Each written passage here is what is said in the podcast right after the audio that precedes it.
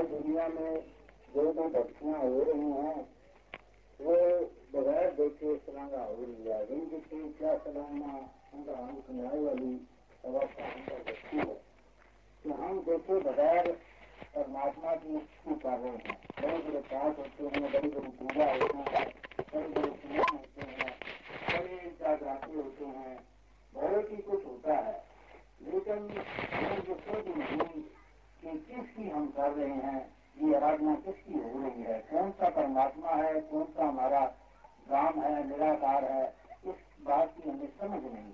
बगैर समझे जो भी हम कुछ करते हैं उसका कोई भी मातम नहीं होता, कोई उसकी बड़ाई नहीं होती। जैसे कोई भी एक स्त्री है तो उसकी गोद में अगर बच्चा नहीं तो हम उसको कहें कि आप फर्ज कर लो तेरी गोद में बच्चा है और तेरे बच्चे का नाम हम नरेश कुमार रखते हैं, तुम उस नरेश कुमार को पुकारा करो, उसका ध्यान करो और उसके प्रति अपना ऐसा ध्यान बांधो कि वो तेरे आने वाली जिंदगी का तेरा सहारा बनेगा। ये हम सारे ही जो शब्द हमने कहे सारे सुंदर शब्द हैं। नाम रखना भी कोई बुरी बात नहीं और ध्यान लगाना भी कोई बुरी बात नहीं और पराचा रखनी भी कोई बुरी बात नहीं, लेकिन जिसकी गोद में बच्चा है नहीं वो क्या ध्यान लगाएगी, क्या उस नाम लेकर पुकारेगी और क्या उस पराचा ले सकती है। ये किसी भी को कहेंगे या उसको ये बात समझ भी नहीं आएगी और समझ भी आएगी तो यही समझेगी कि मेरे से बच्चा ना होने की वजह से मखौल किए जा रहे हैं, मुझे ऐसे सताया जा रहा है। तो यही शब्द हम ऐसी स्त्री के पास लेकर जाते हैं। जब उसके बच्चा होता है हम उसका नाम रखते हैं, इसका नाम हमने राम कृष्ण रखा, तो वो बहुत ही अच्छा महसूस करती है कि मेरे बच्चे का ये बहुत सुंदर इन्होंने नाम रखा। और फिर वो पुकारती है उसी नाम से, बुलाती है अपने बच्चे को, ऐसा ऐसा उद्योग होने लगता है, ऐसा ऐसा उसके ध्यान में वो बच्चा बैठना शुरू हो जाता है। वो सो रहा होता है तभी ध्यान उस, उसकी तरफ उसका लगा होता है। जरा सी आवाज किसी को भी सुनाई नहीं देती तो माँ को उसी को तो सुनाई देती है। इसी तरह वो आसरा रखना शुरू कर देती है कि ये बच्चा बड़ा होगा, ये मेरा सहारा बनेगा, मेरे सारे दुखों को हिलेगा, ये बहुत धन कमा के लाएगा, बहुत सब चीजें इसके पास बहुत ज्यादा होंगी, मैं आराम से खाऊंगी, ऐसी उसके अंदर धारणा बन जाती है। तो ये जरा सोचने की बात यही है कि अगर हमारी धारणा परमात्मा के मुतल्लिक़ ऐसी है कि हमने बगैर देखे ही परमात्मा की पूजा करनी है, इसका स्मरण करना है, तो हम ठीक कर रहे हैं।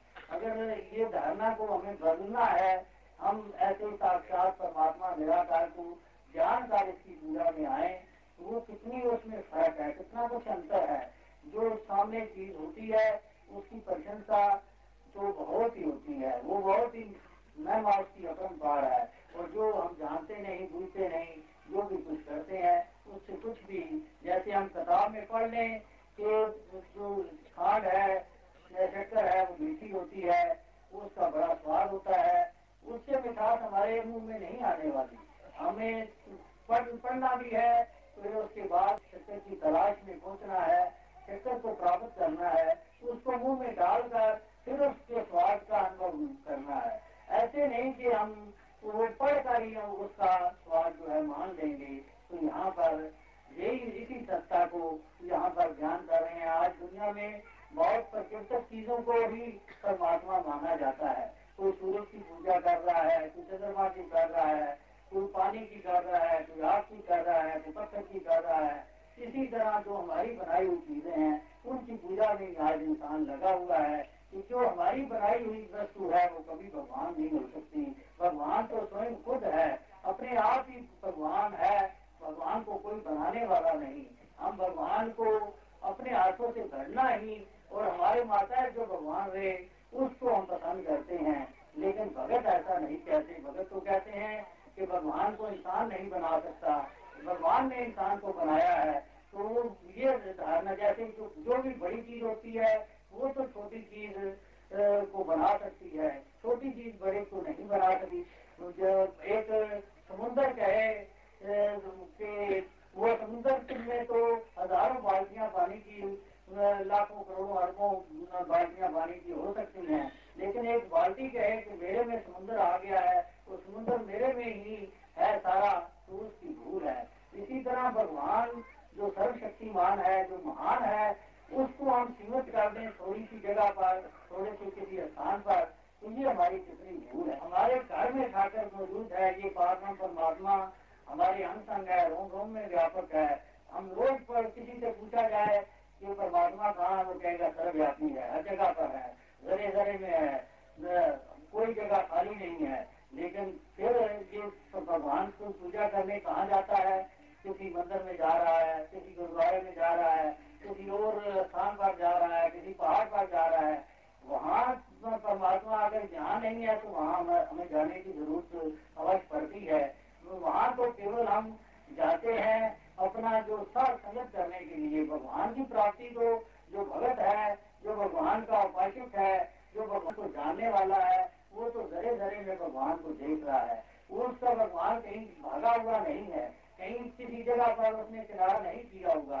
तो ये जैसे जिसको इल्म चाहे हमें उन्हीं मदरसों में, उन्हीं स्कूलों में मिलता है, लेकिन फिर हम समझें कि वो जब पढ़ाने वाला होता है वो इल्म हमें देता है। जब इल्म हम हासिल कर लेते हैं तो हमें वो इल्म भी हर जगह मौजूद हमें नजर आता है। कहीं भी हम कोई बोर्ड लिखा होता है उसको भी पढ़ लेते हैं, कोई किताब लिखी होती है, कोई भी और बातें कहीं उस भाषा में किसी पत्र पर लिखा होता है वो पढ़ लेते हैं, जमीन पर लिखा होता है वो पढ़ लेते हैं। वो लालच जो इल्म की हमें आ गई, उसके बाद हमें जिस बात की आवश्यकता नहीं रहती, जबकि वो इल्म हमें उसी स्कूल में जाकर ही उसका हमने अध्ययन करना है, उसको पढ़ना है, उसको समझना है। तो इसी तरह ये परमात्मा जो है ये सर्वव्यापी है, हर जगह मौजूद है, जरे जरे में भरपूर है। तो इसकी समझ हमें हासिल जरूर करनी है ऐसे महापुरुषों की संगत से, महापुरुषों से मिलाप से। तो मिलाप के बाद ये हमें हर जगह दिखाई देने लग पड़ता है। इंसान क्या करता है कि परमात्मा तो सर्वव्यापी है, भरपूर है, रोम रोम में हमारे घर में व्यापक है, लेकिन इंसान पाइन को, पत्थर को अपने गले में लटका कर घूमता करता है कि ये पाइन जो है ये मेरा परमात्मा है, या इस पाइन की पूजा करने में भागता करता है। तो ये भ्रम में भूला हुआ, ये शक्ति को प्यार करने वाला ये भूल रहा है, भ्रम में पड़ा हुआ है। भ्रम में वही इंसान पड़ता है जो गलत जगह पर हो, जो गलत जिसकी धारणा बनी हो, जो गलत सोच रहा हो। एक बच्चा भ्रम में पड़ा होता है कि वो एक प्लास्टिक की मोटर को वो सही मोटर मान रहा होता है, उसको बड़े देख रहे होते हैं कि ये जो कुछ कर रहा है ये बचपन है, ये ऐसा अनपढ़ है, ये कोई समझ की बात नहीं है। एक प्लास्टिक की मोटर को कहता है कि ये मेरी मोटर है, मैं इस पर चढ़ूंगा, मैं इस पर इस पर जाके दिल्ली जाऊंगा, मैं इस पर जाके फला जगह जाऊंगा। ये उसकी जो भी बातें हैं ये कोई उसको पहुँचाने वाली बात नहीं है, लेकिन हम खुश होते हैं क्योंकि उसकी उस वक्त तक वो समझ जो होती है वो विकसित नहीं हुई होती, वो समझ जो होती है मालूम होती है। वही बच्चा जब बड़ा होता है दूसरे समझाने लग पड़ते हैं कि असली मोटर ये है, इसमें चढ़कर हम जा सकते हैं। फिर कभी उसने बच्चे ने ऐसा नहीं सोचा जब जवान हो जाता है कि मैं अभी कोई प्लास्टिक की मोटर पर ही सवारी करूंगा। फिर तो वो देखता है कि जो चलती फिरती मोटर हो, जो पेट्रोल से चलती हो, जो डीजल से चलती हो, मैं उसी पर बैठ के ही सवारी करूंगा। उसकी फिर समझ जो है यथार्थ पर कायम हो जाती है। इसी तरह हमें भी भगवान की यथार्थ रूप को मानना है। जैसे कोई पानी को रेड़कना शुरू कर दे बधानी डाल के कि बस ये पानी से ही मैंने मक्खन लेना है, तो वो कुछ भी चाहे खप खप के सुबह से शाम तक कितना बेहाल हो जाए, थक जाए, जितना चूर हो जाए, वहाँ से कोई मक्खन नहीं प्राप्त होना। अगर दूध को बुलाएगा तो उससे मक्खन निकल सकता है। तो इसी तरह जो भगत होते हैं भगवान को जानकर, वफादार भगवान के होकर, उनके अंदर ऐसा ठहराव आ जाता है, ऐसा सब्र आ जाता है, संतोष आ जाता है। वो इस परमात्मा हम संग निराकार को हम संग जान के हमेशा कभी भी भ्रम में नहीं पड़ते, हमेशा ही इसी का साथ लिए हुए इसको अपना के अपना ये लोग सुखी कर बैठे होते हैं। अपने जीवन में, हर एक जीवन जीवन के हर पहलू में जिस परमात्मा का साथ मानते हैं उनको ऐसा ही स्वभाव बन जाता है, ऐसा ही उनका जीवन बन जाता है। वो सुबह उठते भी इसी रंग में है, काम काज भी इसी रंग में करते हैं, सोते भी इसी रंग में है।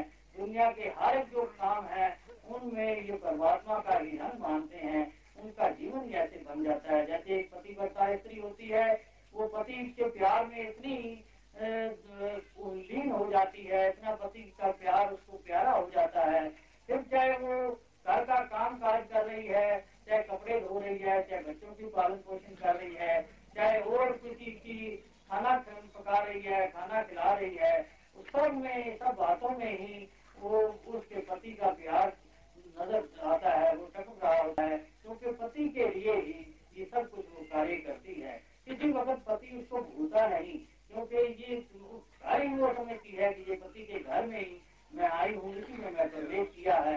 तो इसी तरह भगत जो होता है वो अपने जीवन में कभी भगवान को जुदा नहीं करता, चौबीस घंटे भगवान उसके अनुसंग रहता है, वो कुछ भी काम करता हुआ भगवान का ही भगत कहलाता है। तो यही बात संसार में संसार को पता नहीं लगती। संसार समझता है कि शायद फलां वक्त हम भक्ति करेंगे वो भक्ति हमारी भगवान होगी, दूसरे वक्त हम अपवित्र हो जाएंगे, हम हम उस वक्त भक्ति नहीं कर सकते। भक्ति करने का कभी कोई समा नहीं हुआ करता। जो भी जिस वक्त भी ये दातार अनुसंग होता है, हर वक्त हम भक्ति कर सकते हैं, हम हर वक्त इसकी आराधना कर सकते हैं।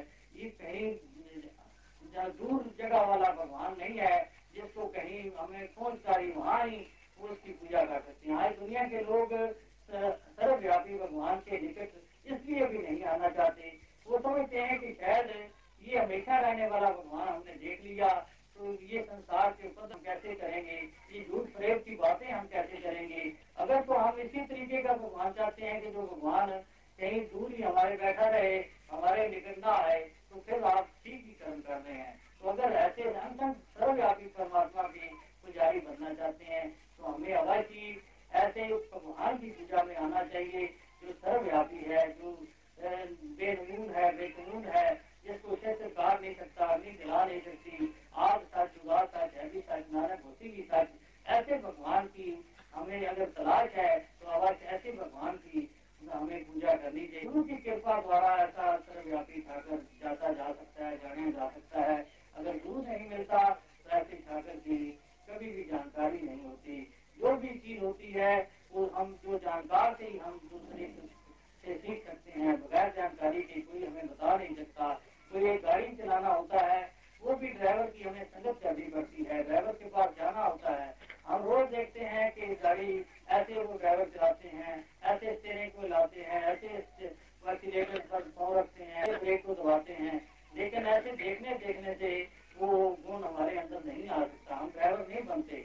जब उसी की शरण लेते हैं, उसी ड्राइवर ड्राइवर से कहते हैं मुझे भी ये गाड़ी सिखा दो, वो दो चार दिन हमें घुमाता फिराता है, हमें बताता है कि ये किस तरह से ये पुर्जे काम करते हैं, हम सीख जाते हैं, उसी गुण में हम वायर हो जाते हैं। इसी तरह ये छोटे से छोटा काम भी हमें सीखना होता है, हमें किसी मास्टर की, किसी उस्ताद की जरूरत पड़ती है।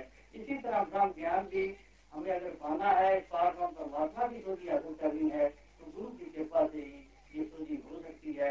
ये परमात्मा हमारे भी रोम रोम में बस सकता है, हमारे भी अंतम दिखाई दे सकता है। तो आप महापुरुषान है जिनको ऐसी अवस्था प्राप्त हुई है, जिनका ये लोग भी सुखी हो चुका है और परलोक भी पैदा हुआ है।